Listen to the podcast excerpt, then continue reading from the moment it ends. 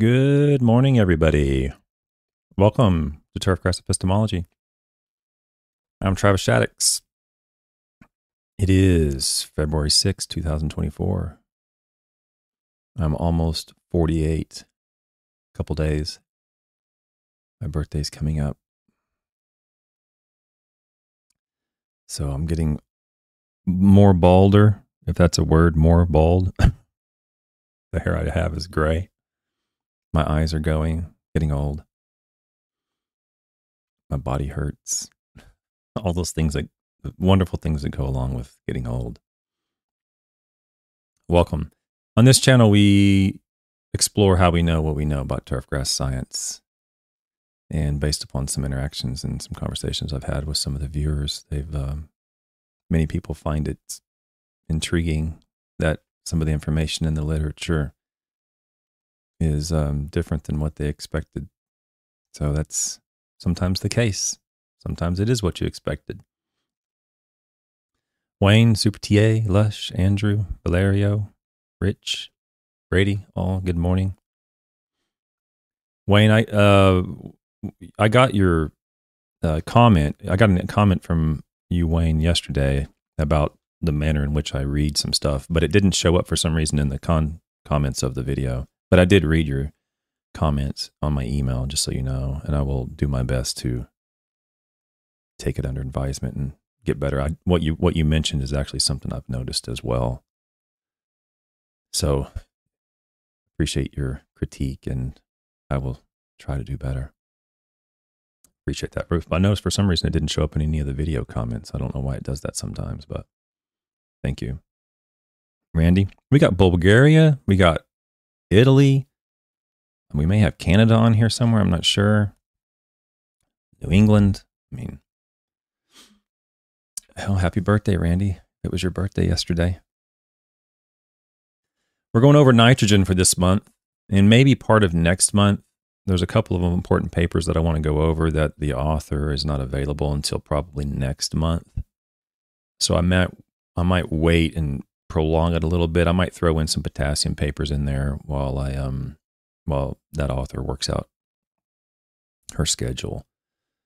Um, I, I what it comes down to is oftentimes the author's better able to explain what they did in their study and and and it prevents me from unintentionally messing up their paper.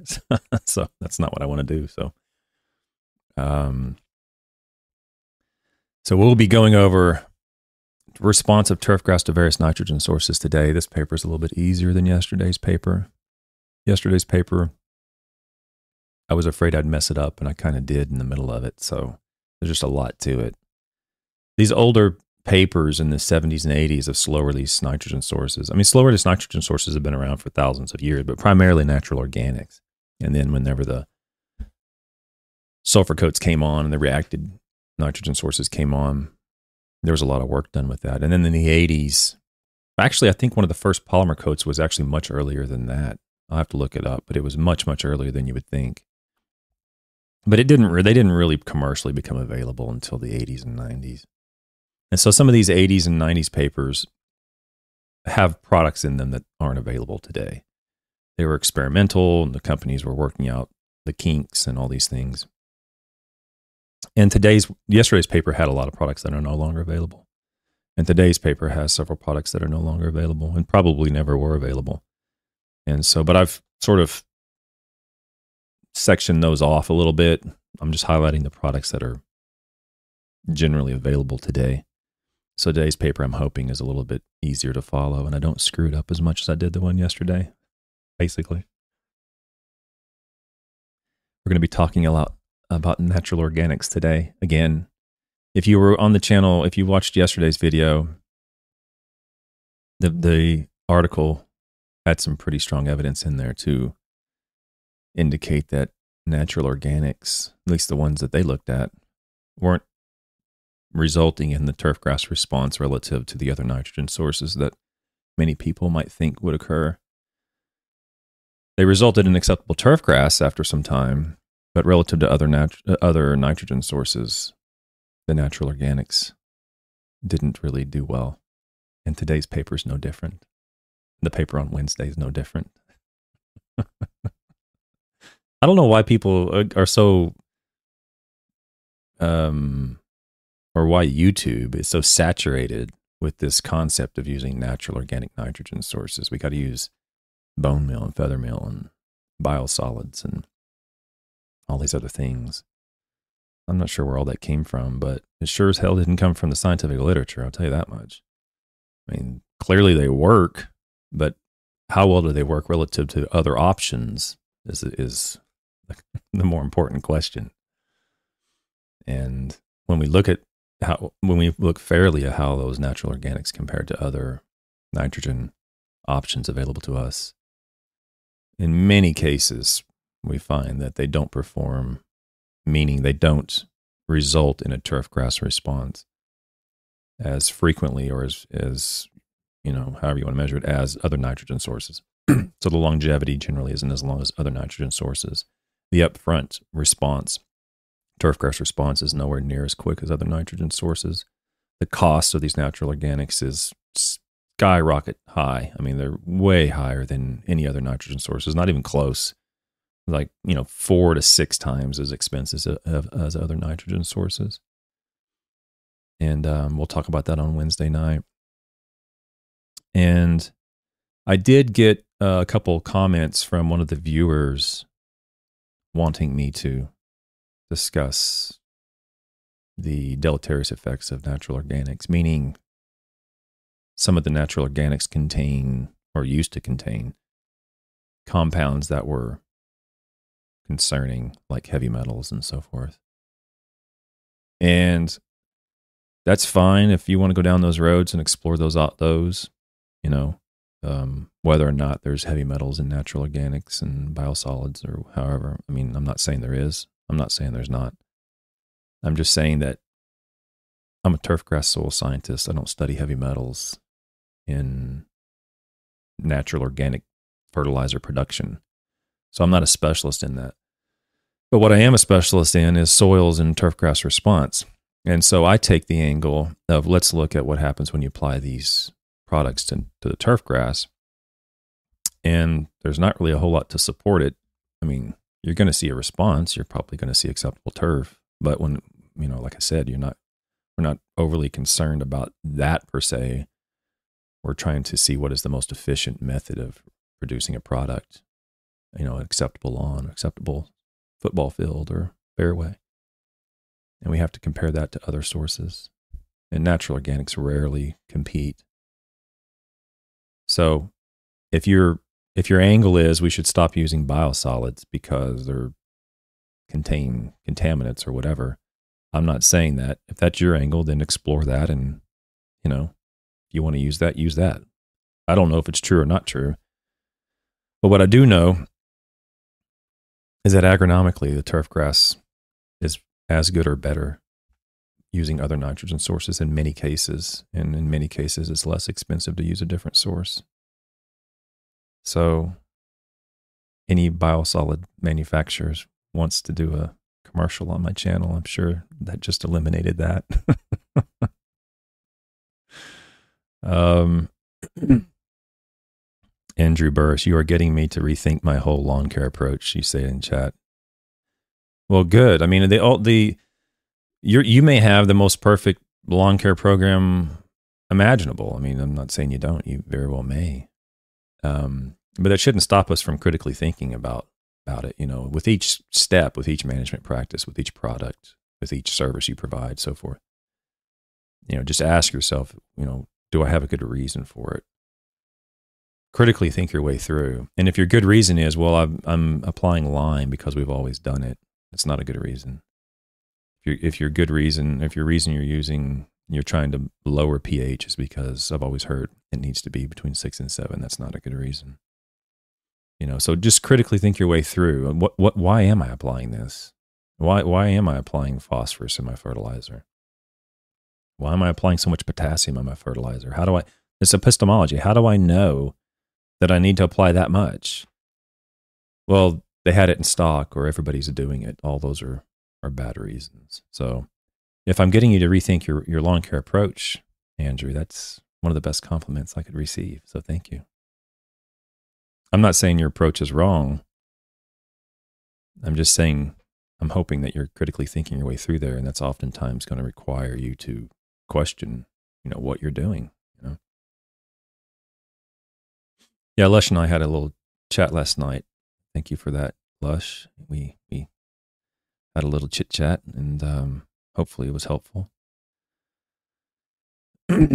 so, Andrew, do I do today? Do we get to hear more about my love for Milorganite? I, don't, I don't have any problem with any product, but if my, if our goal is to become is to progress and become more efficient at turfgrass management, one of those goals is to find a, a nutrient management program that results in our desired outcome, whatever that desired outcome metric is for you, for the least amount of environmental and financial cost. so that's the metric I put on it. So how much does it cost you to do it financially? And then does that exceed some environmental limit, you know? So it could it could be the least expensive source, but it causes a tremendous amount of potential environmental risk. Then obviously that would be a problem, um, and vice versa. If it, it had no environmental risk, but it cost ten times as much, that would also be a problem for business. So that's sort of the two metrics that I use when I'm evaluating nitrogen sources or any source, potassium sources, phosphorus sources. What's the likelihood of a turf response? Do I need to apply it? And how much does it cost? And that's what we're doing here, really, going through all this literature.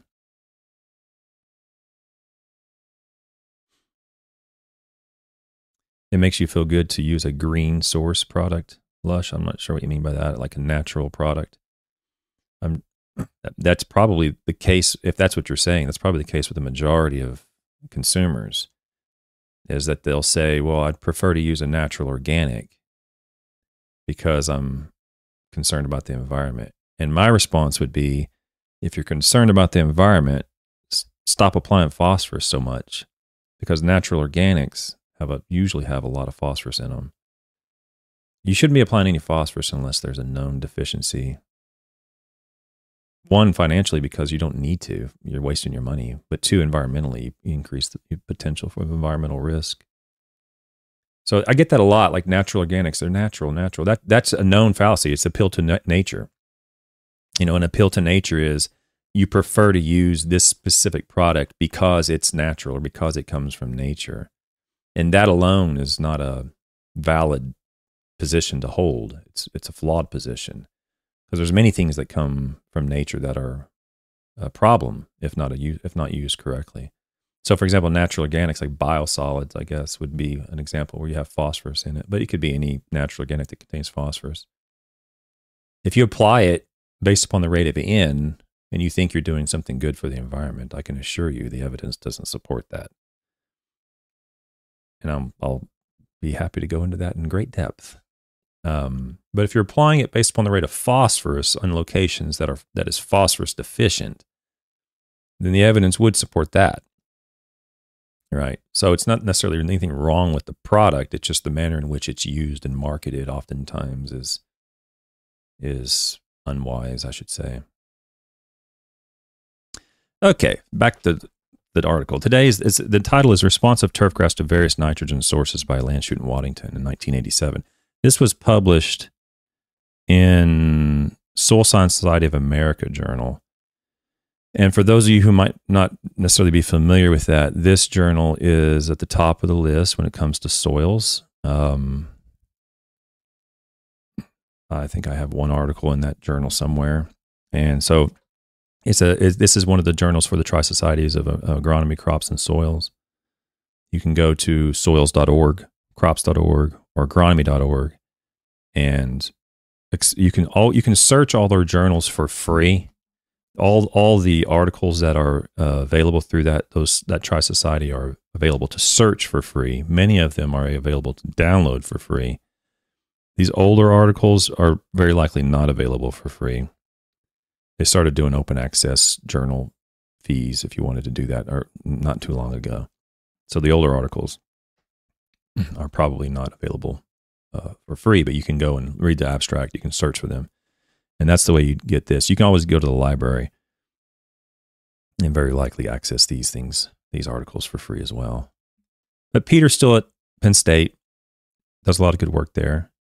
And this paper's uh, one of his early papers. I, I, actually didn't even know Peter had a paper back in the 80s. And uh, this work was done in 82, 83, 84. So he, uh, he has the appearance of being a y- much younger man than he, than he, than he actually is. Apparently he's very senior and he doesn't, uh, doesn't look that. He looks very young.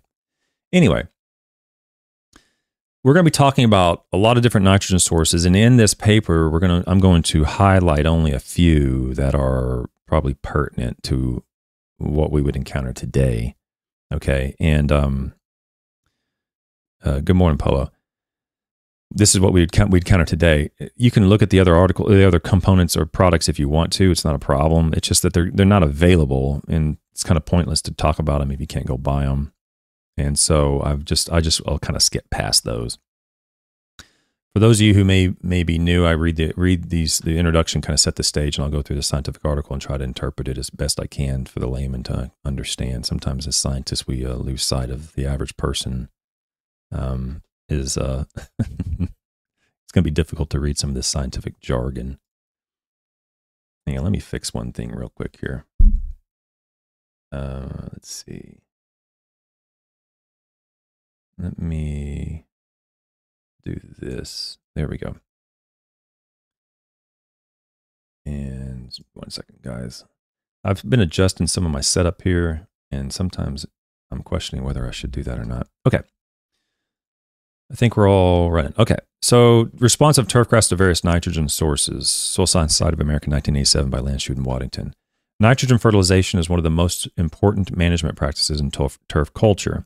Since there are a variety of management situations in turf, turf culture, nitrogen sources with different properties and release characteristics can be a, an asset to turf managers to avoid misuse and possible detrimental effects on turf. I'm sorry, period. To avoid misuse and possible detrimental effects on turf, new nitrogen sources should be tested under field conditions before being recommended for general use. Now, I completely agree with that. I would say oftentimes today that's avoided. So, for example, there may be new products like protein hydrolysate that shows up on a derived from tag. And there may be some incidental research done. There's probably a lot of research done at the company level. But whether or not it's done by an independent resource like a university is secondary. I mean, I don't know how much of that is done before the product actually gets released. Um, there's other nitrogen sources. Some companies actually not out of business where they're using a waste stream and precipitating out some nitrogen sources and reacting it and using that. And all those may be useful, but it seems like today we don't do near as much initial research before those products come to market. So I agree with Peter on this statement, and they, they need to be investigated because we need to know how they release. We need to know what factors affect the release so that we can provide proper best management practice recommendations, the rates. So, for example, um, a perfect example of this is polymer coated urea. I'll leave the brand names out of it, but there's one polymer coated urea that's very well known.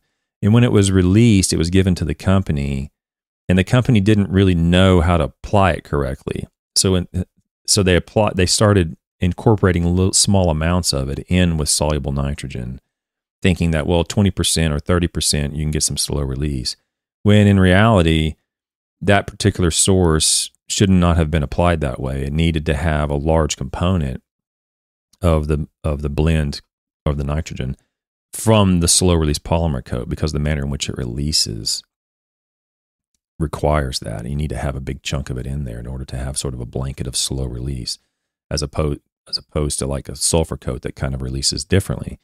And that company, even to this day in the state that it was released in, is still struggling trying to recondition the customers to don't just put in 20% or 10% or 15% because it's not really going to provide you much value. You need to put in a p- pretty decent amount, a percentage. And that company in that particular state, not so much outside of that state, but in that particular state, is still struggling trying to get their customers to apply the product in more in line with the manner in which it should be applied.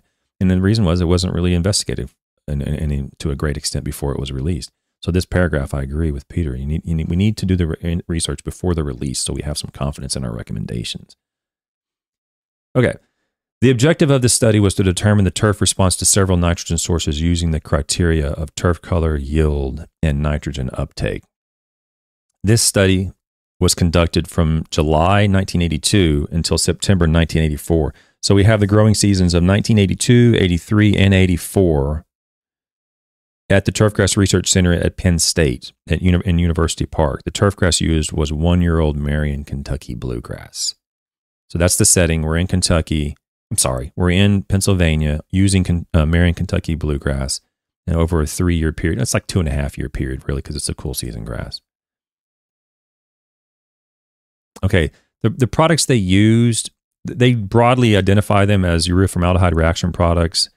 And then they they have separately from that, they have IBDU and oxamide. I'm not going to talk about oxamide or IBDU because oxamide's not really available and IBDU is not really available much anymore.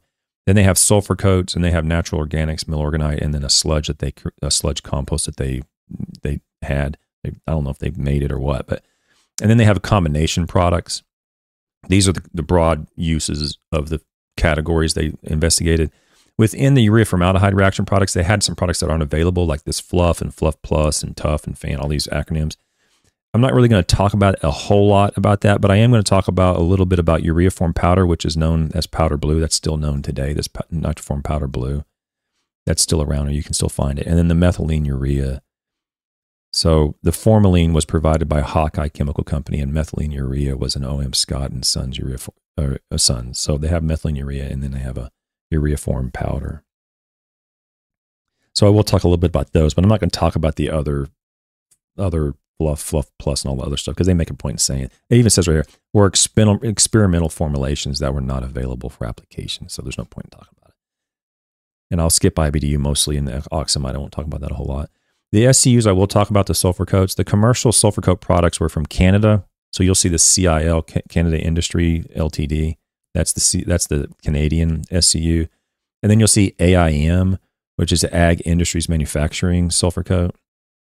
And then there's some experimentals from the Old Tennessee Valley Authority that um, are, are, denoted as TVA, and then they have like TVA 25C for coarse and and TVA 15F for fine, and all these other things. So they have the very the, the number stands for the particle size, I believe, and the C stands for again the particle size coarse or fine. So like 15 is when it says TVA SU 15F stands for fine, the particles made uh, the particles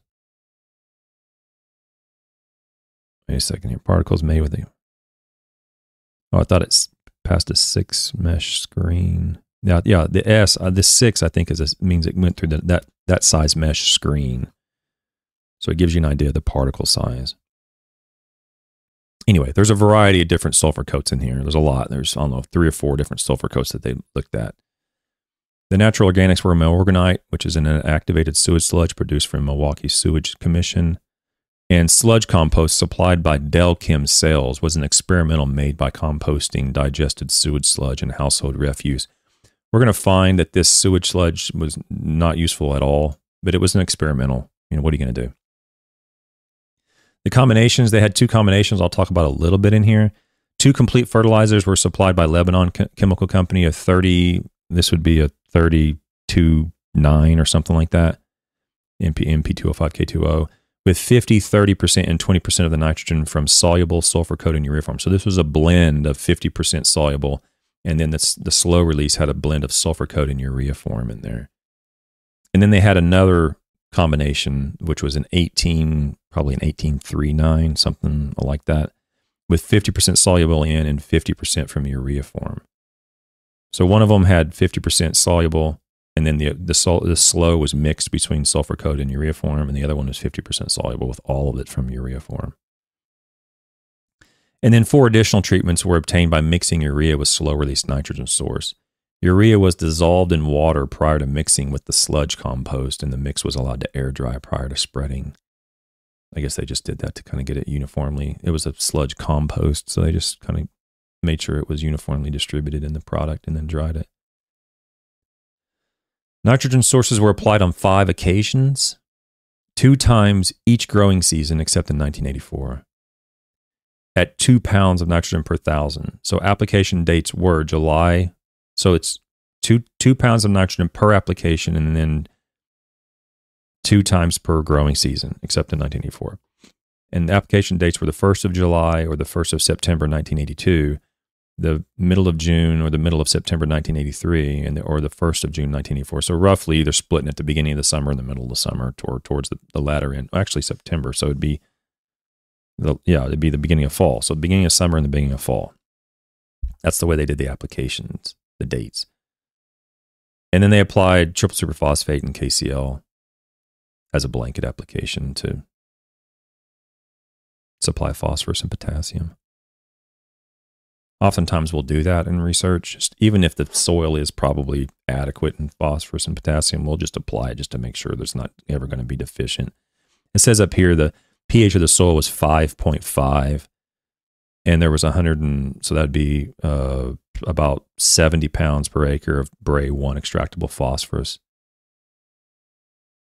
And I don't know if I've ever seen exchangeable potassium denoted this way, but I'll leave that out. I don't know what. So they didn't do extractable potassium; they did exchangeable potassium. Yeah, regardless, the CEC was 12. So we we're dealing with an acidic soil that had plenty of phosphorus. Anyway, they applied phosphorus and potassium just to make sure they weren't deficient. It's very common. Criteria used for evaluating evaluation were turf color ratings, clipping yields, and nitrogen uptake. So those are the three metrics we're going to look at today. Turf color was determined weekly by visual observation on a scale of 0 to 5 using half units, with 5 representing the darkest green and 0 representing straw color. Turf growth was measured weekly by weighing fresh clipping fresh clippings collected. The um, the turf quality scale it went from zero to five and then just did half units. Nowadays we do one to nine and we do whole units. I guess you could do half units. I don't know. People probably do that but he'll do zero to five. And then I don't, oh, and then he used less than three was unacceptable. He'll, he'll say that later on, where it's basically the same thing from one to nine and six is minimum acceptable. It's just on a smaller scale. Actually, actually, technically on the same size scale if you're doing half units and you're doing one to nine on whole units, regardless. Um, that's how they did color. And they did clipping yield. And then in, inclusive sampling dates for the growth periods were the 1st of July through sept- the 1st of September in 82. And then uh, so and then September through October 1982. So he they picked out sections like like months at a time, and then they, I guess they pulled those together and called that section of that time period of growth. You know, month this month period, that month period, and so forth. So they did September, middle of September through the end of October in '82, and then they did May uh, through the 1st of June in 83, and then June through the middle of September 83, and then September through October 83, and so forth. So they did like a summer period of growth and fall period of growth and so forth each year. And that's the way they collected the clippings and measured the growth for those periods of the year. The leaf tissue was measured through Kjeldahl nitrogen for those interested. Uh, color ratings, clipping yields, and nitrogen uptake were analyzed using analysis of variance. For those interested in the stats, they compared using the Waller-Duncan least significant difference test. Today, we that that's probably very common back then. It's perfectly fine. Today, they probably would do something different, but that's all how we progress. But nothing wrong with that. What they did.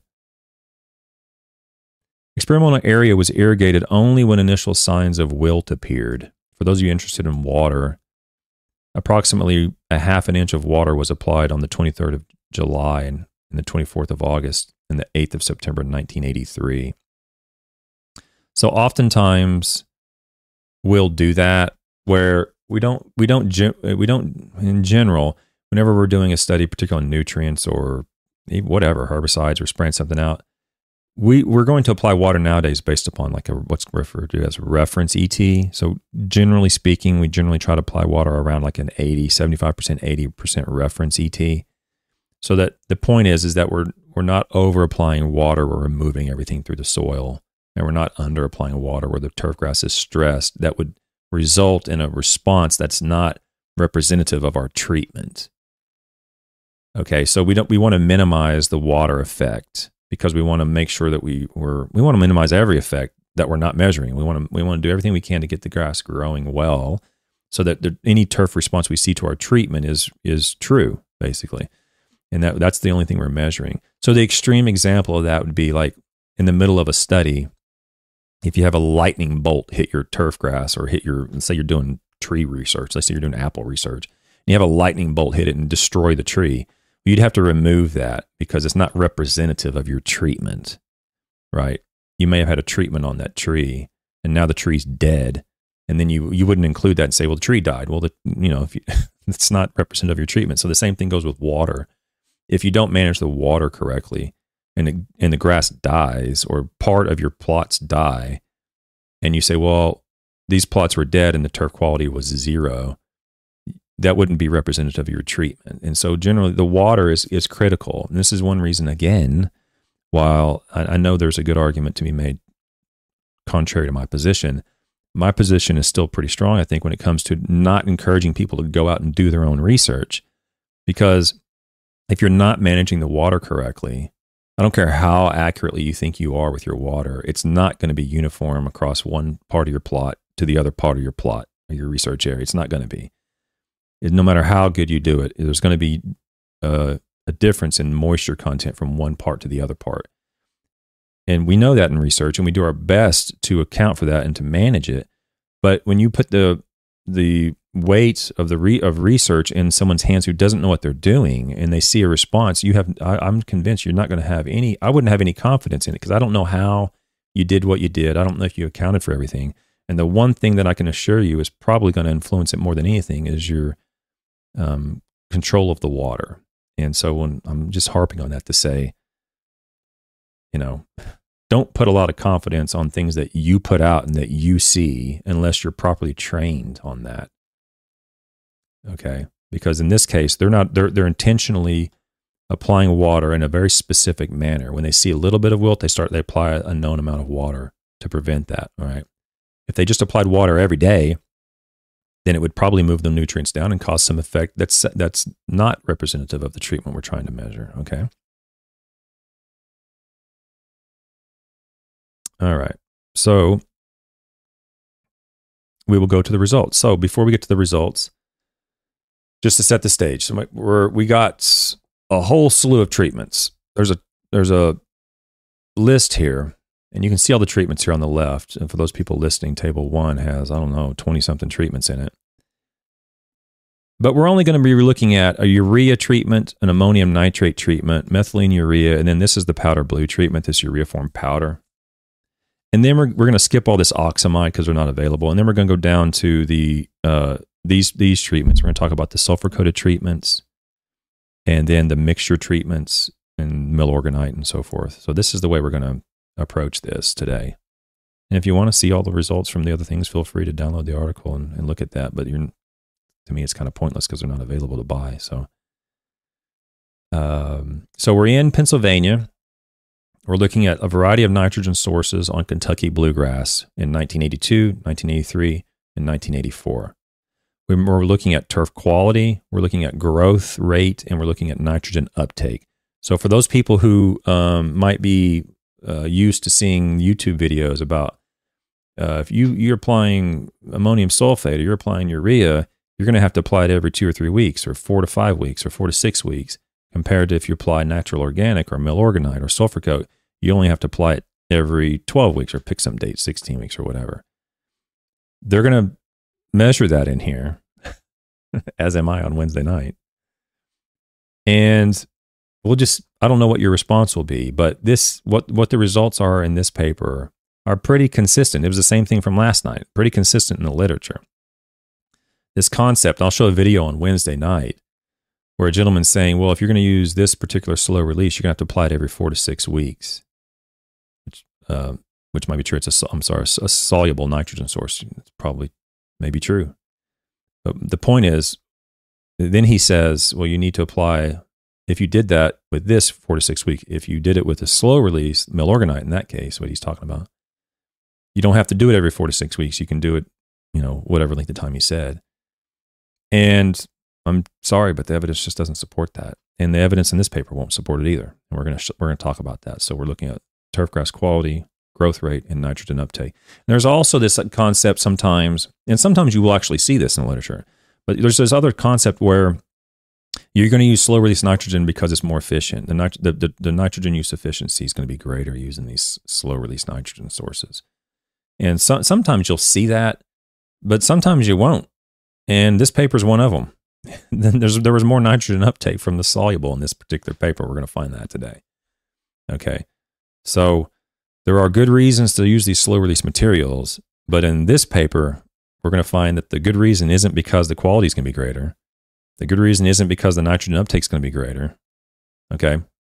So, you know, to me, this is all common. I don't know how you guys, how it's received by you all, but I just, it just, there's just not a whole lot of meat on that bone when it comes to you must use slow release materials because of X, Y, and Z, uh, you know, whatever the case is.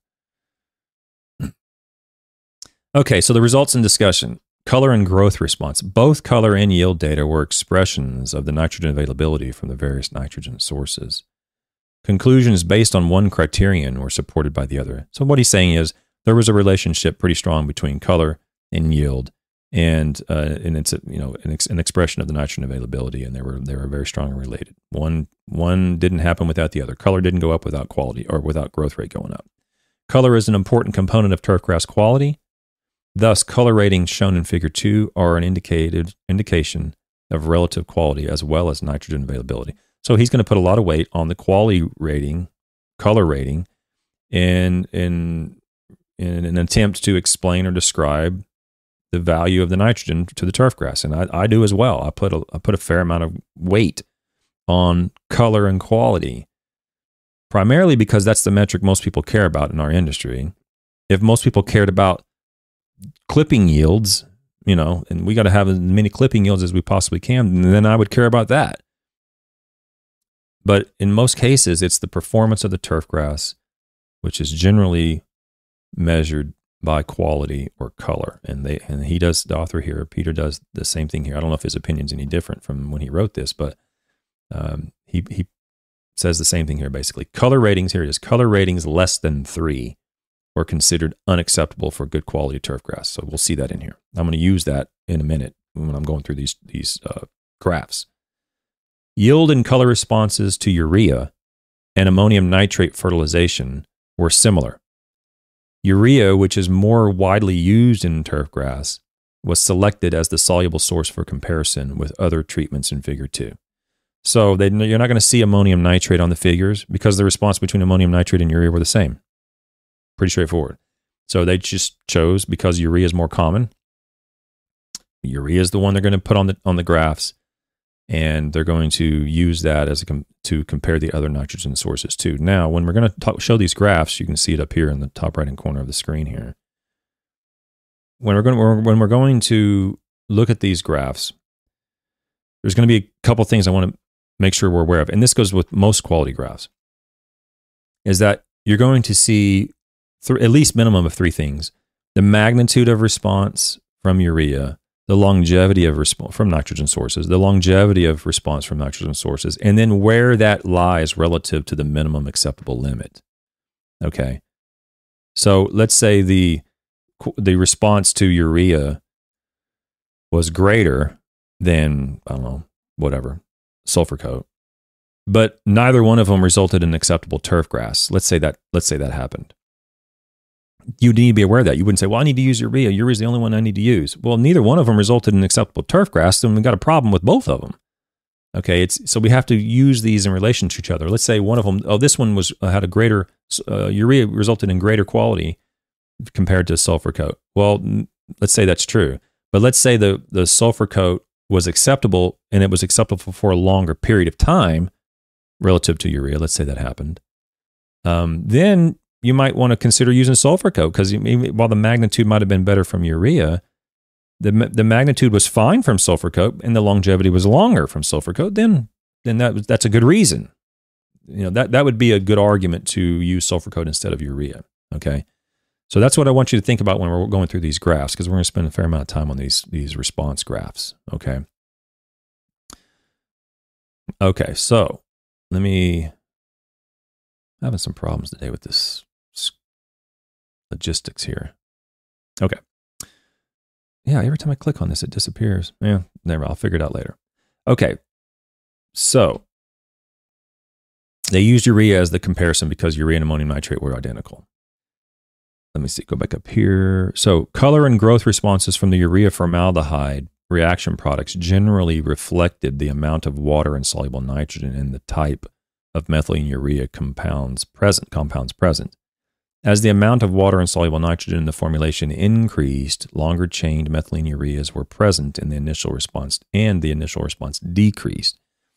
So the longer chain methylene ureas exist, the slower the product is, and the slower the product is, the the, the less likely you're going to see a response at the beginning. Okay, so the longer chain ureas were present, and then the initial response decreased the longer the chain the methylene urea was. Very common in the literature. Based on color ratings and clipping yields, I'm going to skip that because it has the fluff thing in there. We're not going to talk about that. Um,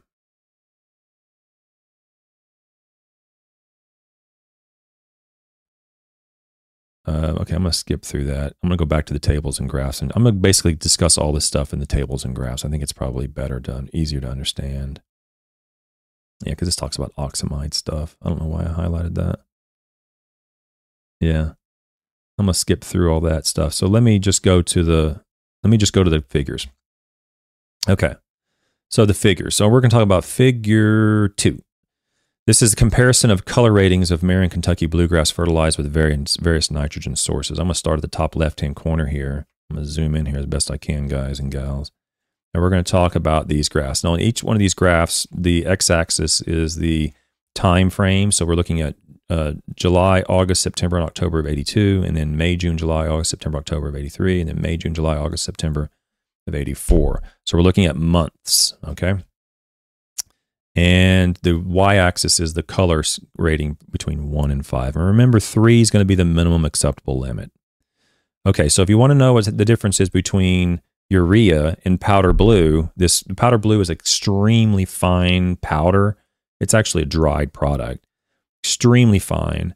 And you, it's a suspension. You put it in a liquid water, and it stays suspended in the water, and it'll go through your screens. It won't. It's not a soluble product per se. It, it's uh, still a dried methylene urea or I guess urea form, and um, it'll it'll you can spray it out. Okay, so it's a dried powder that can be sprayed out. And in this particular graph, we're looking at the effect. So we're going to see the effect from urea is the is the dashed line. And remember, going from 82 all the way to 84 here, months. Okay, and when you see these little dots, that's when they applied the product. I think that's how they denote it. Yeah, fertilizer application is the dots. I like the way they denote that. So when you see a dot here at the beginning, that's when they applied all the products. Okay, and you'll see this the, this peak from urea come. It's at, it's at a five. It's at a five at the beginning, and after application, you see it start to decline a little bit from five. It goes down to about three, and then they apply more nitrogen, and it goes back up to about four and a half or five, and then over time it goes back down to about three or three and a half. That's what happened with urea. Okay.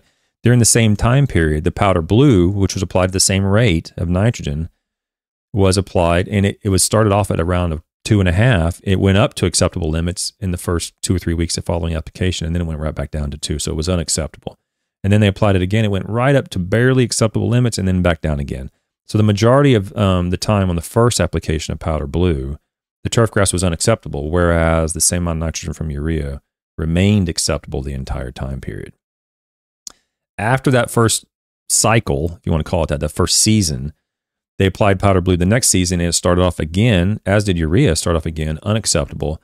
And the urea went back up to acceptable limits to five, whereas the powder blue was right at three, three and a half. So you're well above acceptable limits using urea, and you're struggling that second uh, cycle to keep the turf grass at acceptable limits using the powder blue product.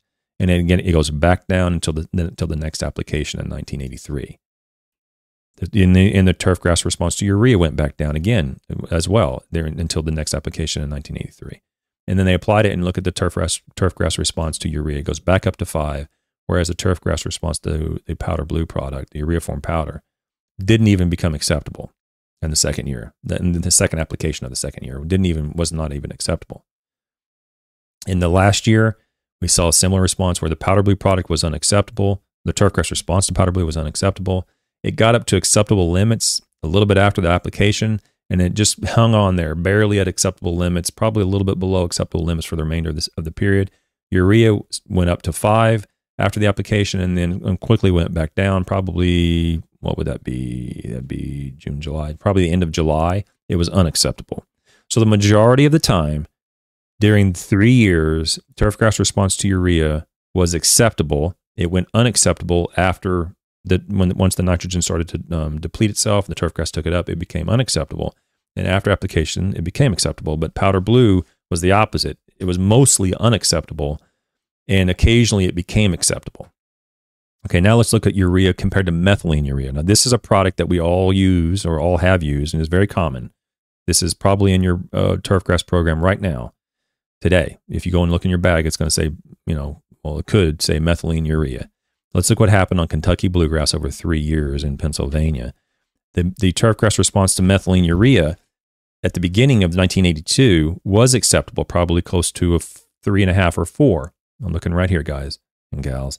The turfgrass response to urea was a full point higher at five. It was maxed out on the quality scale, so it couldn't get any better, basically. As the turfgrass responds to these nitrogen sources, as the turfgrass continued to grow, the and the, the, the cycle of that application, the, you know, continued or it went on. The night the turfgrass response declined. So you'll see this this dotted line here in this panel is the same as this dotted line because they're both urea. Okay. And you'll see the turfgrass response to urea declines, but so too does the turfgrass response to methylene urea. And the entire time, the turfgrass response to methylene urea is below urea. And the turfgrass response to methylene urea eventually becomes unacceptable. It becomes it goes below this this three line. I wonder if I can draw a line on this thing. Let's see if I can draw a line here, a line. So I'm going to put a line right here across this this thing. Can I change that? I can. Um, a little bit too big. Let me make it smaller. Okay. So that, whoops. So that, oh man, I had it. so this line here that I'm putting on here is the turf is the minimum quality scale line or whatever. So when the line when the quality goes below that line is when it's unacceptable. And you'll see in the first cycle, urea never went below that line methylene urea did go below that line in the in this in the in the first year. Sorry, and you'll see that pretty much across the board, where whenever the turfgrass responds, it always responds at a higher magnitude and stays acceptable for longer periods using urea than using methylene urea. Okay, you're going to see the same thing on Wednesday, 30 years later on Bermuda grass. This is on Kentucky bluegrass. Urea will be turfgrass response to urea uh, after it's been out there for two or three months. The turfgrass quality will will go down, as you see here. The turfgrass quality does decline below that limit, below this this line in this zone here for sure. So too does the turf from the other nitrogen sources. So this concept, this idea that you can apply urea and you're going to have to reapply it in four to six weeks might hold true in some cases, but it might also hold true from the, sol- the slow release sources as well. This is re- again what I'm saying when you shouldn't be going out unless you, you're aware and understand how to do these trials. Shouldn't just be going out and throwing out any anything you want, however you want, because if you're not comparing it to the right sources and the right rates, and you're not controlling the water, you're going to put out methylene urea, just like this shows right here. Well, the turf grass was um, acceptable in these limits in these areas here that was acceptable. Yeah, I'm not saying it wouldn't be. What I'm saying is, how would it be relative to a, a reference material that's less expensive than that? And in this case, you see very clearly that urea has a greater magnitude and greater longevity. The turfgrass response has a greater magnitude and a greater longevity than the same amount of nitrogen from methylene urea in year one, in year two, and in year three. Okay, only at the very end of year three was there a little bit of separation uh, where methylene urea, the turfgrass response methylene urea here at the very, very tail end was a little bit higher than the turfgrass response to urea. In pretty much every other case, the turfgrass was always superior using urea than methylene urea. I'm going to skip this here, this panel here, because it contains products we don't use, uh, no longer use. This is urea compared to this experimental fluff. I'm not going to talk about that either, because again, we don't use it. Here's the oxamide, and again, I'm, I'm not going to talk about that because it has oxamide. We don't use that anymore. Right, maybe it was never available. Now let's look at the um,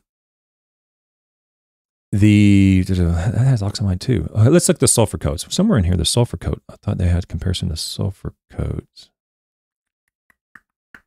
Oh, so this would be half urea, half sulfur coat. Where is that thing? I thought they just had urea compared to sulfur coat, but I don't see it. The urea. Hmm, son of a gun. Well, well, it's the same peaks. We just don't have it overlaid on this chart, unfortunately. Yeah.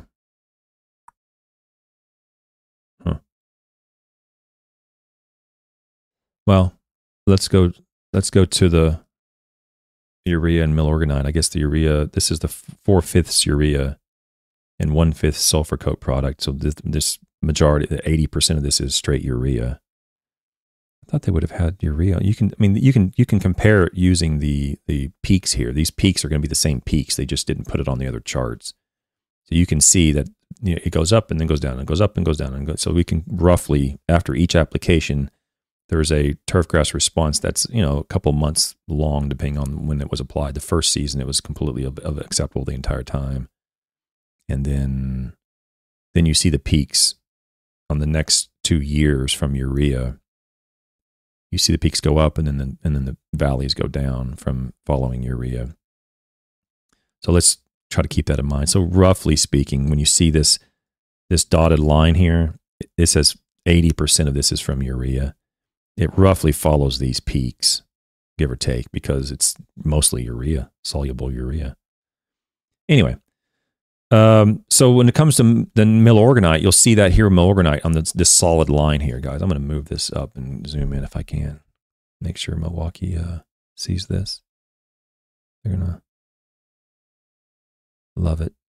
So uh, the milorganite, the turfgrass response to milorganite in the first season only became acceptable after a month, and it was only acceptable for maybe a month at the most, and then it went back down. So it was mostly below three during the first season. Whereas when urea was applied with 80% urea and 20% sulfur coat, the turf grass was mostly acceptable. It went up and went back down below acceptable limits for a brief period, and then it went right back up and stayed above acceptable limits the remainder of the of the first year in 1982. In the second uh, um, season, 1983, the application occurred here, right here, and you'll see that the turfgrass response to the 80% urea and 50, 20% sulfur coat went up above acceptable limits and stayed up above acceptable limits for quite a while until August of 1983. So it was applied in June and it stayed acceptable until August of 1983. Whereas the turfgrass response to milorganite was slightly below acceptable limits pretty much the entire time, and then it d- took a dive down in August and September uh, of 1983, and it kind of went back up after that next application. But for the most part, the entire year of 1983, the turfgrass response to milorganite was not acceptable, whereas the majority of the time in 1983, the turfgrass response to a fertilizer containing 80% urea was acceptable. In 1984, we see the turfgrass response to milorganite being, the, again, the solid line. We the turfgrass actually does go up above acceptable limits, goes back down and back up and then and then hangs out around that three mark. Let me put a line there. I don't want to mess this up. So this line here represents the acceptable limit. And this is a little bit big, isn't it? Let me look, reduce that. I can't quite see through it. One. Okay. There we go. Now I'm cooking. Okay. So in this in the second year, I'm sorry, in the third year, you'll see milorganite does come up above this acceptable limit a couple times and is below the acceptable limit, you know, a fair amount of time. Whereas the fertilizer containing urea goes well above the line after that, following this um, application. The application occurred right here. You see the, the, the spike in um, quality and uh, go up, the color go up. But then it goes back down, and it, it actually it is actually below acceptable limits um, in July and August of 1984. So if you just look across that line and look at the solid line, the majority of the solid line, which is uh, the milorganite line, is almost always below acceptable limits. There's a couple of peaks where it goes above the acceptable limit from 1982 all the way through 1984. There's one, two, three, four, four tiny little peaks that barely go above the line. Whereas the response to, to urea, there are the, the, the peaks that go above the line are substantial and they go all the way to the top to five. And they do go below the line after, you know, once the application sort of peters out. But the quality of the response is substantially higher than that line for a long period, certainly longer than milorganite and far longer than the sludge compost. The sludge compost is this dotted line, and it never was acceptable. You see this line down here at the bottom. It was ones and twos pretty much from 1982 all the way to 1984 from the sludge compost. Okay. So, you know, it, it, it is what it is. It just doesn't seem to be a whole lot of evidence to support the use of milorganite in 1982, 83, and 84 on Kentucky bluegrass compared to urea.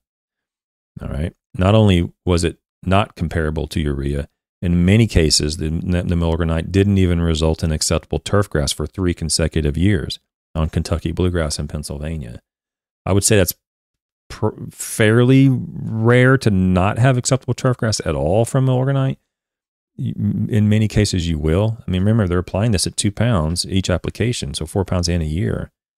So they're putting out the right rate. But in this case, they didn't see it. In, in most cases that I've worked with, you will see acceptable turf grass from natural organics. It's just not going to be quite to the magnitude, and it's going to cost a lot more to do that. However, they just didn't see that in this study. In this study, they didn't they didn't find much benefit to applying these natural organics. It's hard to do any comparison with the with the blended fertilizers here on this graph because urea is not on the graph. You can kind of use this dotted line down here to kind of get an idea what your what would happen with uh, urea. I know this was a eighty percent urea.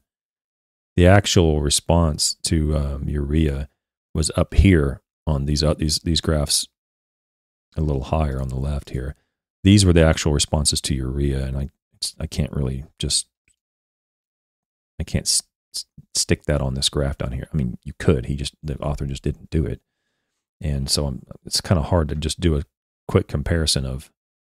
Let me see what am I doing here. It's a quick comparison of the blended fertilizers, but I will say that it appears that the blended fertilizers that contain some soluble and some slow do have much more turf quality above the acceptable limit um, than some of the other pure slow release sources, meaning that the oh this is the sulfur coat. I'm sorry, that's the sulfur coat there. I'm, I meant to do this graph here. So sulfur coat, there's just a straight sulfur coat does have some peaks above the acceptable limit, um, and they do seem to be spread out a little bit more than straight urea.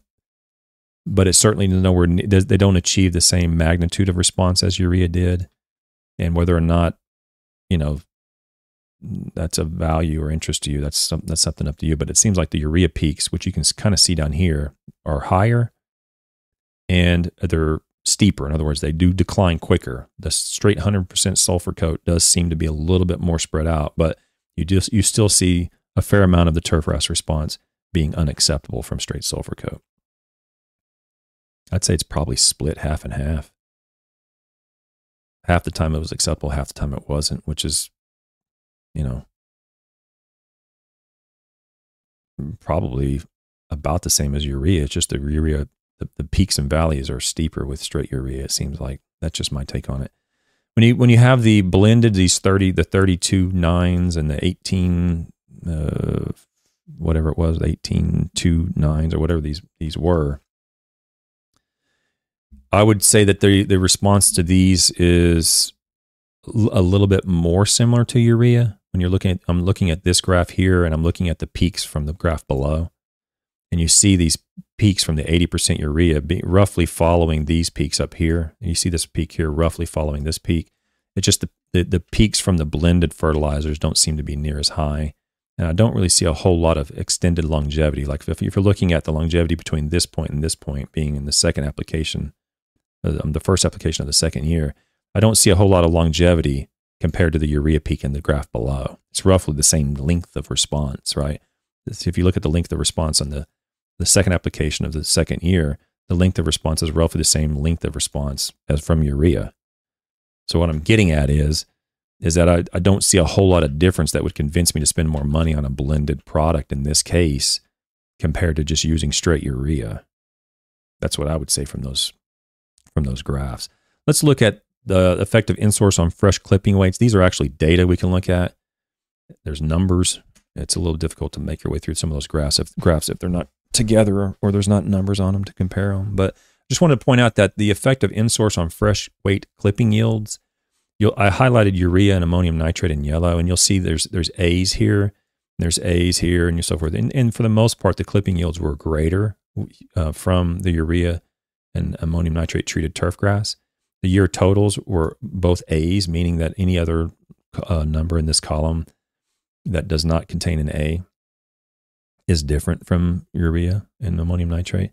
And the year total for the next um, the next season was also A's. And then the, so make a long story short is if you look through here, you'll find that pretty much all these, with the exception of this particular blended product here, had growth uh, uh, fresh clipping yields a little bit lower than straight urea. And then you had another one here of sulfur coated half urea that was that had an A in it.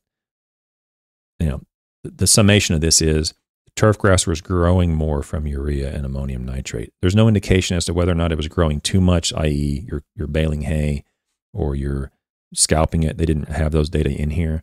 But the turf grass response in terms of quality was was noted in those graphs. It was clear that urea was the turf grass was responding very well to urea, whereas some of the other sources it wasn't.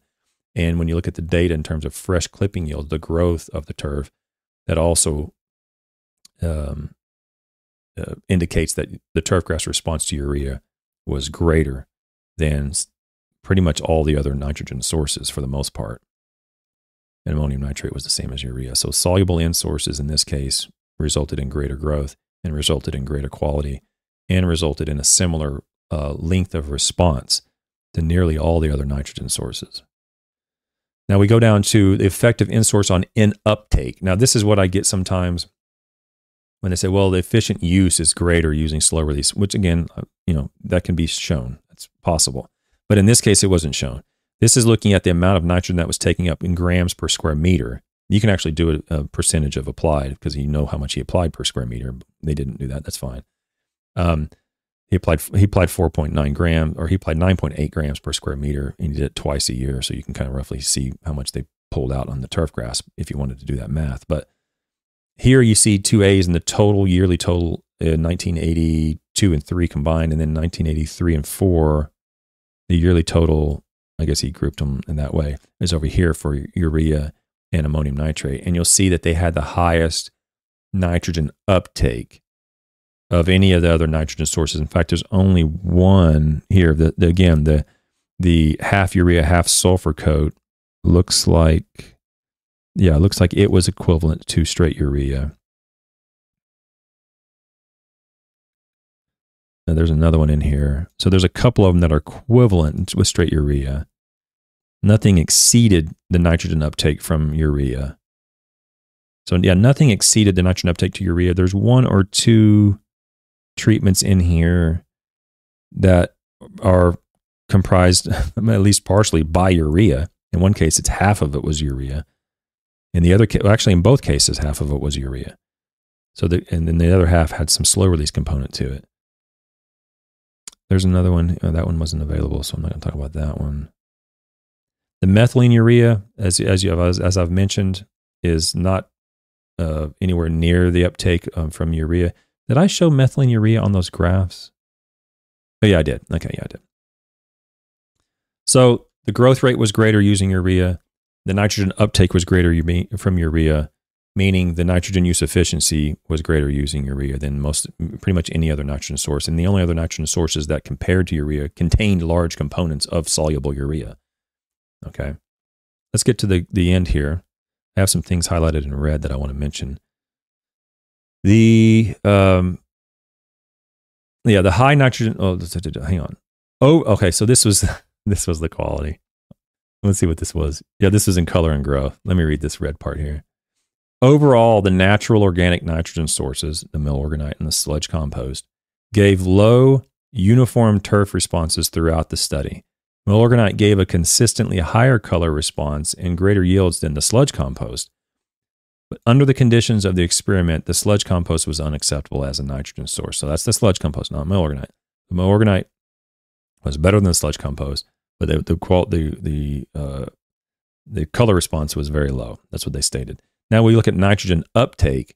High nitrogen uptake was associated with periods of high color ratings and clipping yields. So, color ratings clipping yields resulted in a relationship with nitrogen uptake.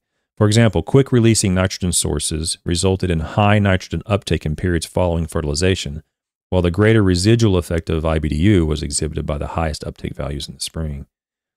The more efficient nitrogen sources were the soluble and combinations containing mostly soluble nitrogen, and the least effective source was the sludge compost. So if they'd taken out sludge compost, they'd probably say the least effective was the natural organic, the biosolid. okay, now we get to the conclusions. The greatest initial growth and color responses for fo- following fertilization occurred with soluble nitrogen sources and combinations of soluble and slow release nitrogen sources. Slowest to produce a response following applications were IBDU and oxamide, which I didn't go over. Soluble sources can be used in conjunction with sources to hasten response. Residual responses were most apparent in the spring prior to fertilization and in the late summer of 1984. Residual effects were greatest with IBDU, oxamide, and sulfur coat. Use of such materials in the fall would eliminate the need for early spring fertilization. We've talked about fall fertilization before. I have a whole playlist on it. With urea formaldehyde reaction products, so the methylene ureas, response decreased as the amount of nitrogen as water insoluble nitrogen increased in the product. So the, the more carbons you stick on that nitrogen, the, the longer it's going to take to break it down and the the response, the turfgrass response, is also is going to be decreased. And like I said, I have a friend in uh, middle of Florida, uh, Central Florida, one of the biggest lawn care companies in Central Florida, and they still to this day swear by using methylene ureas because they swear it's the least expensive. And time after time after time, the, the, literature has shown that the turfgrass response to methylene ureas is nowhere near as good as straight urea or any of the other soluble sources like sulfur coated urea or even polymer coated ureas the turfgrass response is generally greater using those sources than methylene urea. And then when you run the cost of methylene urea, including the turfgrass response, the methylene ureas are many times greater than urea and some, several times greater than some of the other slow release sources.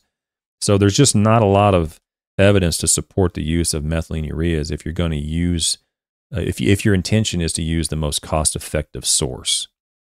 And right here they state um, that you know the methylene ureas that the response decreased as the amount of N as water insoluble nitrogen increased. So the, the longer it lasts and the slower it is, the the, de- the the response is going to be decreased.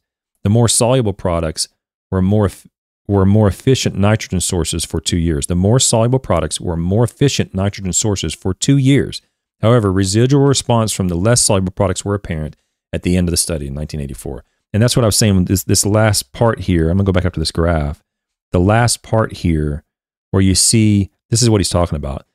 And this this is methylene urea and urea. You don't see your methylene urea doing much at all compared to urea, but the very very end of the 1984 study, and then July and August, you start to see methylene ureas have a little bit better quality. I believe that's what he's referring to.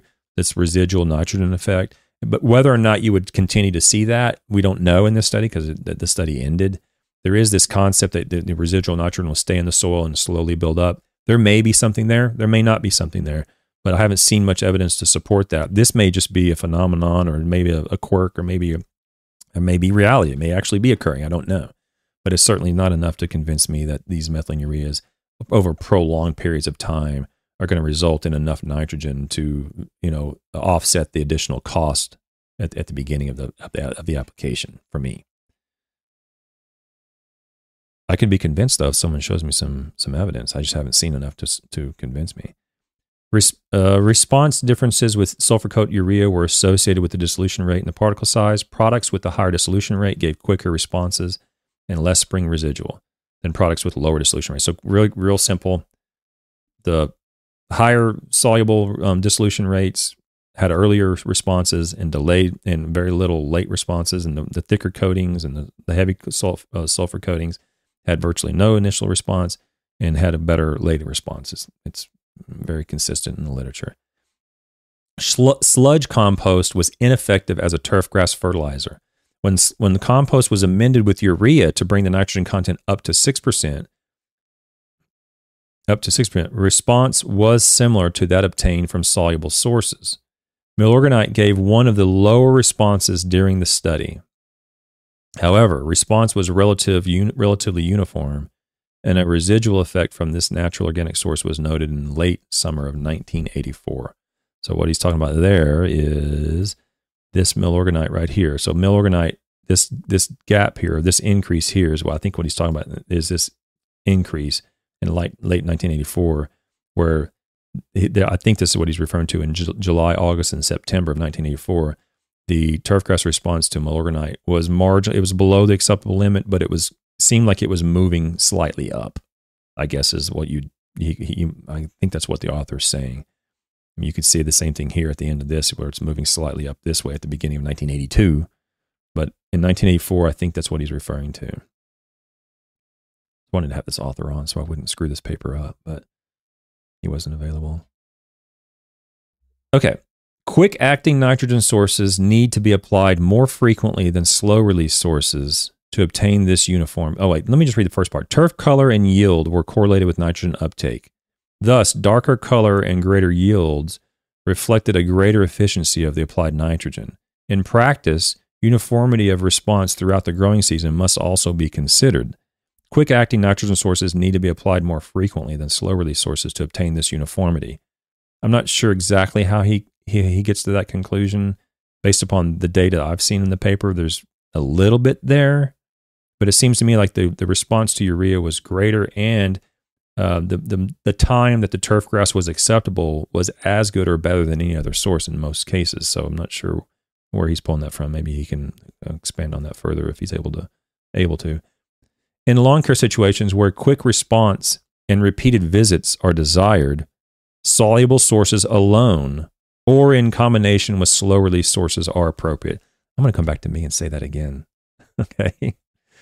The author says at the end in lawn care situations where quick response and repeated visits are desired, soluble sources alone or in combination with slow release nitrogen sources are appropriate. And for those of you who have taken advantage of the online um, meetings that I that I provide, you'll probably get that feeling when I'm talking to you is that there's this concept and indoctrination that we've gone through about you need these slow release materials. You have to have them. You have to have them. There's good reasons to include these slow release materials. I'm not going to deny that. But in many cases, straight soluble nitrogen, if applied correctly, I mean, you don't want to go out there with three pounds of nitrogen. You don't want to go out there with some crazy rates and start, you know, increasing your potential environmental risk.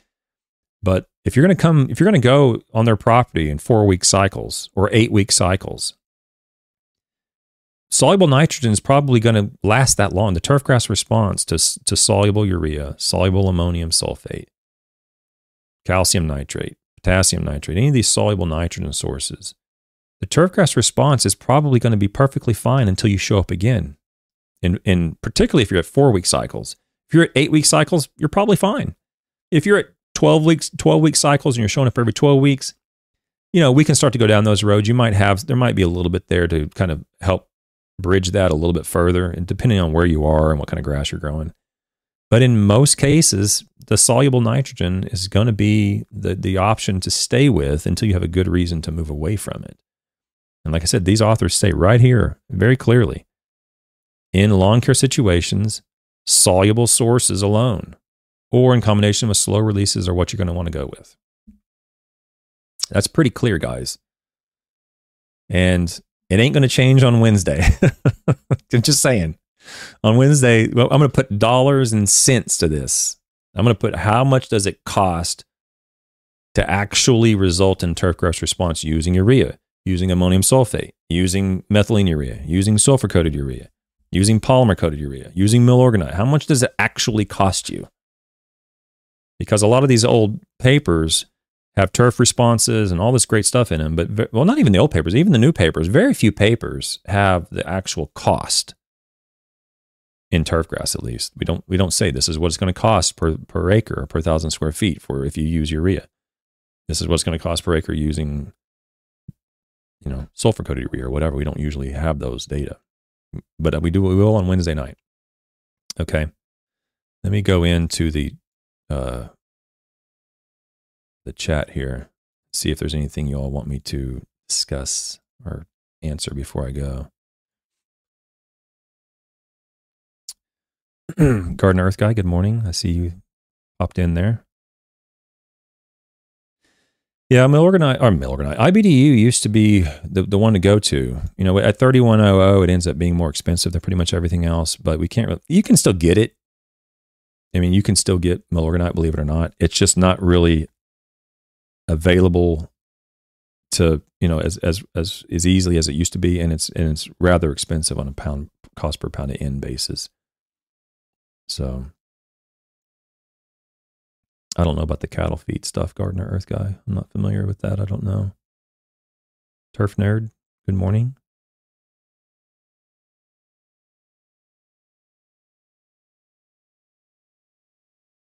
So Gar- Turf Nerd, Turf Nerd says a lot say slow release in heat, but is that possible? It is or is it possible it kicks in at a point where it might not need ideal as might not be ideal as you can't control that. I think I think there's some typos or something in there, but I think what I'm what I'm reading from that question, Turf Nerd, is use a slow release in heat, but at some point is it going to get too hot and start releasing everything, and and that might not be the most suitable source or whatever the case is for you. Um, I suppose it's possible. The, the, the, on again on Wednesday night we're going to be doing it uh, applications year round in Florida, where it's 85, 90 degrees the entire summer and raining like heck. Okay, so we're going to see what happens with these slow release nitrogen sources when it's hot and when it's wet in Florida. And um, I'll just say that it's possible that if it, you know if somehow it gets hot and you have too much down, it's, I suppose it's possible you could have a flush of growth, if that's what you're hinting at there, turf nerd. Um, but it's going to depend on the nitrogen source, the rate, turf grass, the location where you're at. But I would say I wouldn't worry about it a whole lot. I, I, we just haven't seen that happen a whole lot. If you're going to have that flush of growth, the question would be, would it occur as a result of the nitrogen source, the slow nitrogen source? compared to the soluble nitrogen source, right?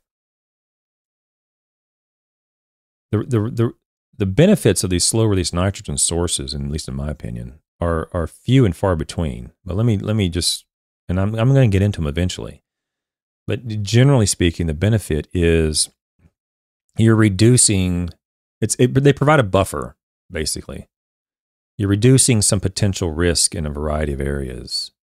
So the risk of environmental contamination is lower using slow release. But I would say the risk of environmental contamination is pretty low using soluble as long as you know what you're doing. I used this analogy the other night where if I'm going to go hunting with somebody, I, I grew up shooting firearms my entire life. Okay.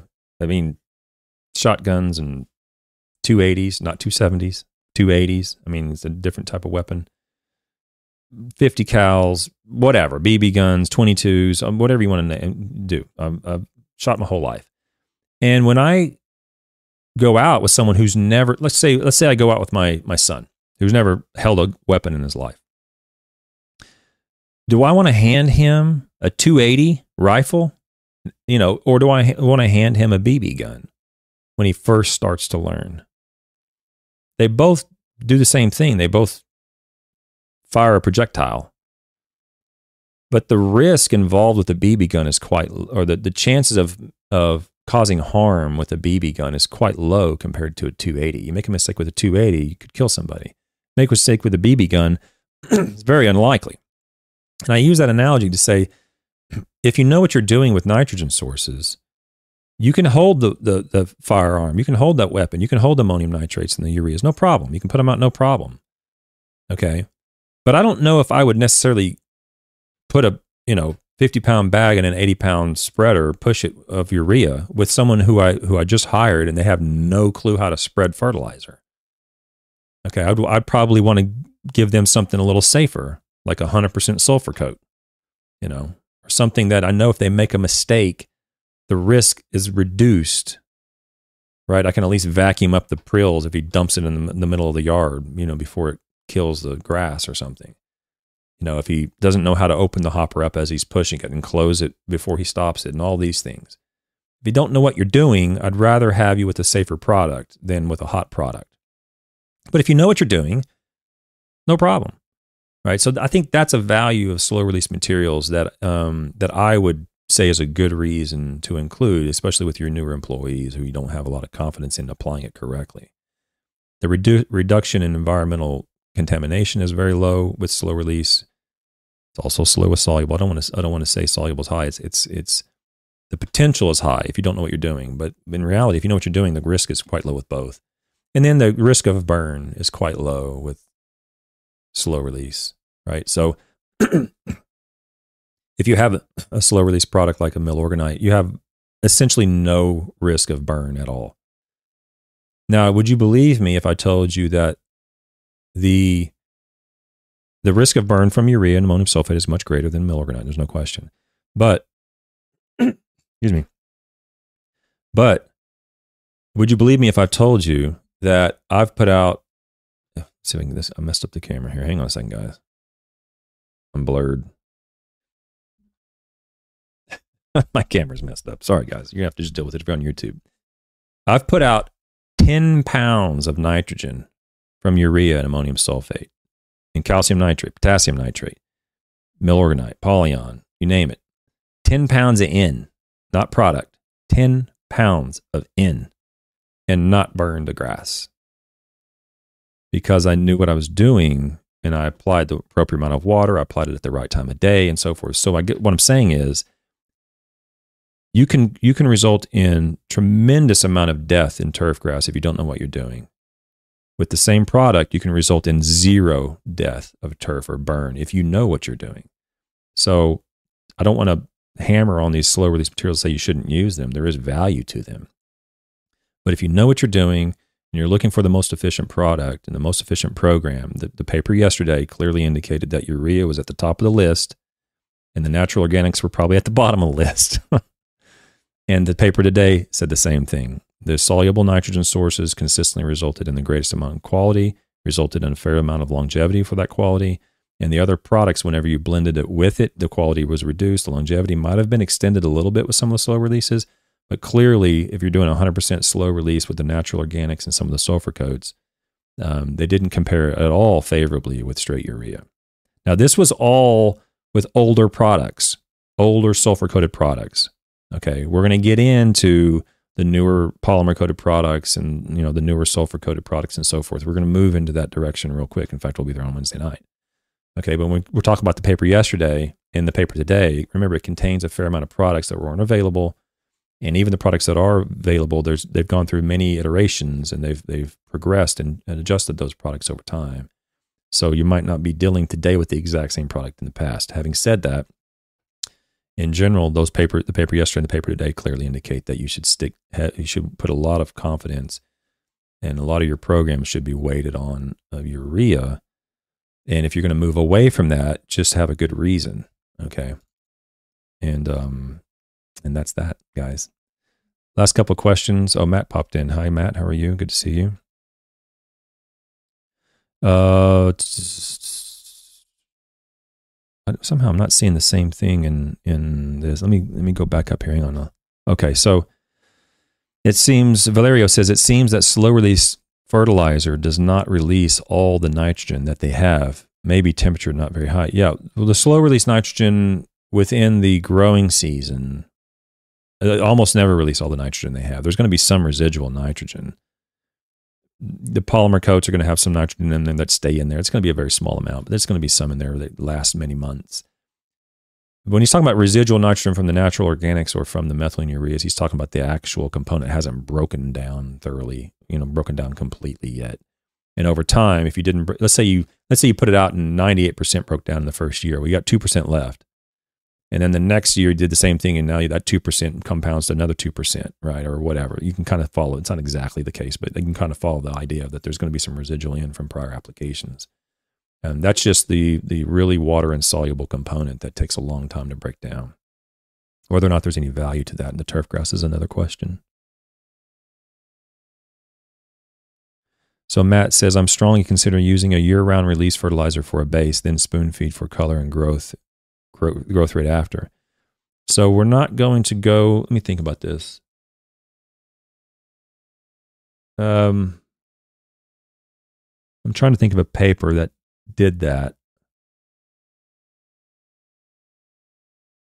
I, I can't think of a paper off the top of my head that's put out, let's say, four pounds of N with 100% polymer coat or something along those lines. And you just did one pound and you had a foundation of nitrogen, and you just kind of went in and your secondary and third, you know, your other applications might have been liquids or herbicides or whatever the case is, or just treatments or wetting agent, whatever. So you had your foundation laid. I can't think of a paper that investigated that specifically anecdotally, I'll say I've, I've done some work on that. Anecdotally, I'm saying anecdotally because I have never published it. Anecdotally, in in my opinion, that's really the only scenario I can think of where the cost of these polymer coats might actually be worth it. In other words, if you're gonna if you're gonna have let's say this is the longevity of your tree. So let's say I'm holding my hands up for those listening let's say the longevity of your application is or your, your season is this long the shorter um, the closer and, and let's say you had a nitrogen source that lasted that long well what we're doing is we're cutting it when we're only doing it this long we're only doing it by half or a quarter in other words we're doing multiple applications well when you reduce it down every time you reduce a little bit of the longevity down from let, let's say theoretically you had one application that lasted the entire season and you reduce that longevity down and down and down and down, the closer you're getting to urea.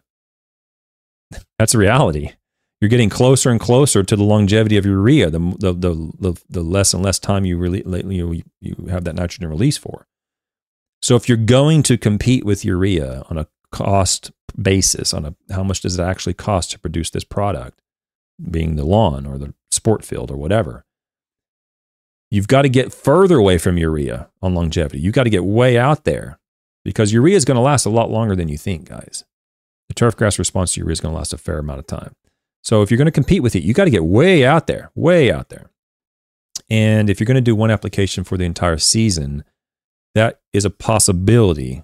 I'm saying that the potential's there that it could financially compete with straight urea because it's rare. You're probably never going to get a urea, maybe in the north somewhere where it's you have short seasons or something, but you're not going to get the turf grass response to urea lasting four months, five months, six months. You're not going to get that.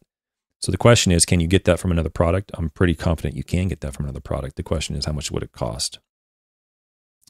So I, I don't know if I'd jump in with both feet, Matt, but I mean, if you're considering that, I would say that there is, at least anecdotally, a little bit of evidence to support that approach.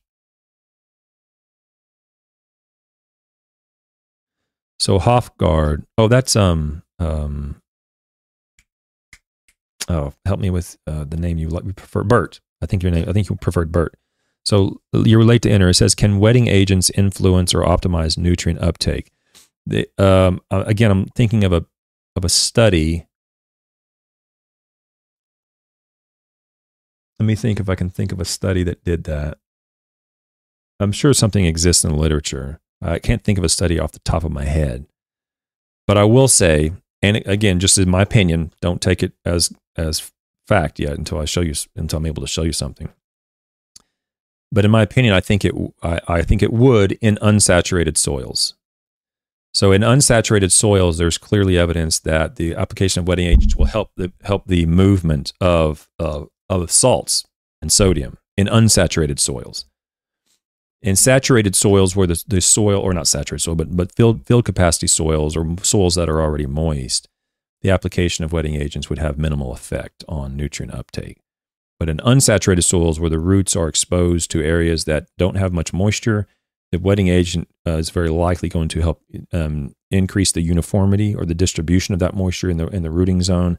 And in those cases, the potential at least exists to increase the, the nutrient uptake by the plant in, un, in unsaturated soils. That is possible, but I, I, can't think of a paper off the top of my head that that shows that. I'll look for it. Excellent question, Bert. Turf Nerd says, I plan on only using quick release as I did last year. I don't feel a need to need in slow release. I have ammonium sulfate and UMAXX. So determining which one would be best. You're determining which one would be best between ammonium sulfate and UMAXX? Make sure it's UMAXX and not UFLEXX. Because Wednesday night we're going to have a react. We're going to have. I think I used. I think I used U flex. I think. Hang on, let me see here.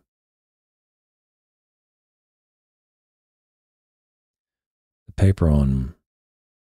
Wait, let me minimize this. I don't want to. Hang on a second. Can I get this without showing that? You see what happens if I do this. Uh, you're going to see that. Um, what was the one I used?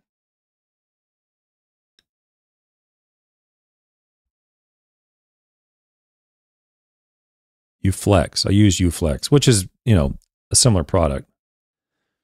but um it's a similar similar product as UMAXX. I think it just contains greater quantities of one of the one of the uh, components versus the other. But you'll see that on Wednesday. If you want, if you're if you're vacillating on whether to use ammonium sulfate or UMAXX, you will. Ha- I will show you very clear evidence on UFLEXX as to which one would be likely to be the best, the most cost effective source to consider, and uh, compared to the other nitrogen sources as well. Turf Nerd says you're also in Northern Maryland. There's a lot of people from New England, you know that that general area. So Ground Up Organic says uh, he asked this late yesterday. Would pH be the only factor when choosing between using urea or ammonium sulfate? No, no, no, no. I'm sorry if I missed that yesterday, Ground Up Organic, but no, pH is not the only factor when you're deciding whether you use ammonium sulfate or whether you're using urea. It is a factor, you know, for sure. If if I were interested in, for some reason, adjusting pH downward, which I'm not saying do that, but if I were interested in doing that, then you'd want to use ammonium sulfate. So that's what you're saying. You know, is, is pH the only factor? So you'd want to be aware of that. Um, but the other factor that I, well, there's two several factors I include when I'm deciding whether what nitrogen source to use. I want to know how much does it cost to result in that response. And, the, and I'll just say that the basic bolts, nuts and bolts of Wednesday night is use the cost per pound of nitrogen when comparing nitrogen sources. That's the most consistently reliable method. So if, if the urea is, let's say the urea is 4600 and, and the urea is, let's say it cost um, this round number, let's say it costs $1,000 a ton. Well, actually, let me see if I have it on this thing. When I did this study, there a way I can, let me see here, let me, let me do that. There, huh? Okay, so when, and when I did this study years ago, urea cost $643 a ton, and ammonium sulfate cost at the time $537 a ton. Okay. So your ammonium sulfate costs less per ton than ammonium uh, ammonium sulfate costs less per ton than urea did at the time. But the cost per pound of N for urea at the time was 70 cents per pound of N, and from ammonium sulfate was $1.28 per pound of N. So, roughly speaking, ammonium sulfate was a little bit less than twice as expensive as urea per pound of nitrogen. So, when I'm considering using urea or ammonium sulfate, that's what I'm looking at. How much does it, if I can get urea on a sale, I'm sorry, if, if I can get ammonium sulfate on sale somewhere and it costs less than the, than the price of urea, then I would use ammonium sulfate, assuming that, you know, the pH of my soil is not four or 4.5. I mean, in other words, if the pH is already low, I don't know if I'd be putting ammonium sulfate out there. But I'm looking at the price per pound of N first. Probably second, I'd want to know what pH of the soil is. Like, eh, if I already, if my pH is neutral, then use either one. What, what doesn't make any difference? Uh, whichever one is the least expensive. But third to that which is I'll get into, and it's going to be probably a year because I'm, I'm trying to get this thing published, and there's a paper I want to get published before I talk about this too much. But third, the third important factor is the sulfate levels in your soil. So if in, in many cases, and, and you'll know this from applying urea, if you've applied urea and you don't see a really good response, there's a pretty good chance you have a sulfate deficiency.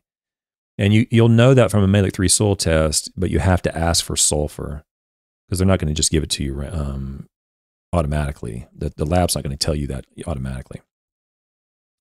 So um, if you ask for sulfur in a sulfur test and your sulfur numbers are single digits, you know, nine or less, 10 or less, something like that, if it's single digits, then I might want to consider using ammonium sulfate rather than urea. If they're double if they're double digits, then you're probably safe. So those are three criteria that I use: the cost per pound of N urea and ammonium sulfate, the pH of the soil between um, which one would I want would I want to use, and then what are my sulfate levels, or am I am I seeing the response I want to see from urea? If I am from urea, then I'll just probably stay with urea. If I'm not from urea, I might want to do some investigation to see what my sulfur levels are, and if they're low, I might switch to ammonium sulfate. Okay, those those are sort of the criteria that I use. Um, my thought process when going through those those particular those two particular nitrogen sources. Uh,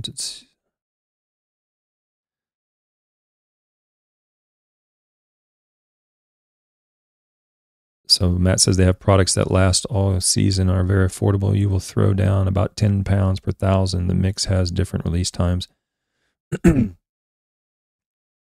yeah. So,